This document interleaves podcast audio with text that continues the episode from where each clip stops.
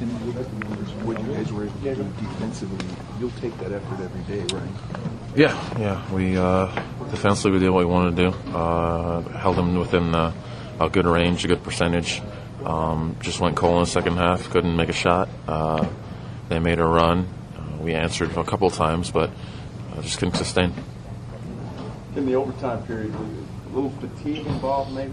Uh, we just can't, we just couldn't make shots. I don't, I don't, know what to, to, to, to say what it was for. And, uh, they made some shots we didn't, and uh, um, get ourselves down four or six, whatever it was, and then uh, just kind of snowballed from there.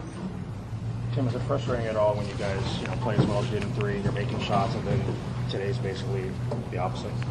Yeah, well, that's basketball for you. That's how it goes. Uh, every game's a, a, a, whole different ballgame. It changes. Uh, um, you have to adjust to the changes. You have to. Uh, shots may go, shots may not go, but we put ourselves in a position to win the game, and. Uh, uh, and it's frustrating because we feel like we gave it away. Um, a lot of us didn't shoot well. We we uh, we missed a bunch of free throws, left a bunch of points on the on the board that way.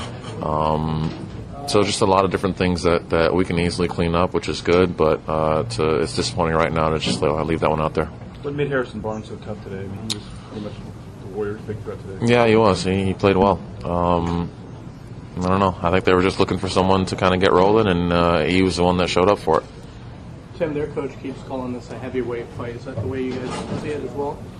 It's the second round of playoffs. I don't know. You can call it whatever you want to call it. I mean, we're, here, we're here to try to win four games. That's all. I don't care. I don't care what it's called. At the end of the day, do you guys like the position you're in, going back to San Antonio? Well, we we we we played all season long to get home court. So uh, so we uh, we have home court. Uh, we're going back home. We hate that. Uh, we're disappointed by what we, we did today, but um, uh, we're in the position to go ahead and, and, and win this one at home and, and, and, still have another game to play at home. But hopefully we can get two in a row and finish this thing. Have you guys had many games like this where you played so well defensively and you just weren't able to translate it over onto the offense? Yeah, yeah, it happens all the time. Uh, I've played in enough games that I've, I've played in just about every scenario there is. It's, just, it's how it goes. Uh, uh, you have to uh, you have to hope that um, you can uh, uh, translate those stops into scores on the other end, but it just doesn't happen like that sometimes. Tim, you went right at Bogut early on, got him three fouls, and then you guys went on like an 11-0 run. Did they do anything differently from that point on to, I guess, make things tougher on you guys? Uh, I'll give them give them credit. They, they the defensively they were they played well, but uh, honestly, I had five, six, seven, eight shots that I, that were wide open that I, that I, I usually feel like I can knock down, and I just just didn't have the rhythm tonight to, to make them. And that was basically where you guys weren't hitting shots. You were getting good shots. The shots. I thought we were moving the ball well. I thought we were getting good shots. We just we just couldn't get them to go in.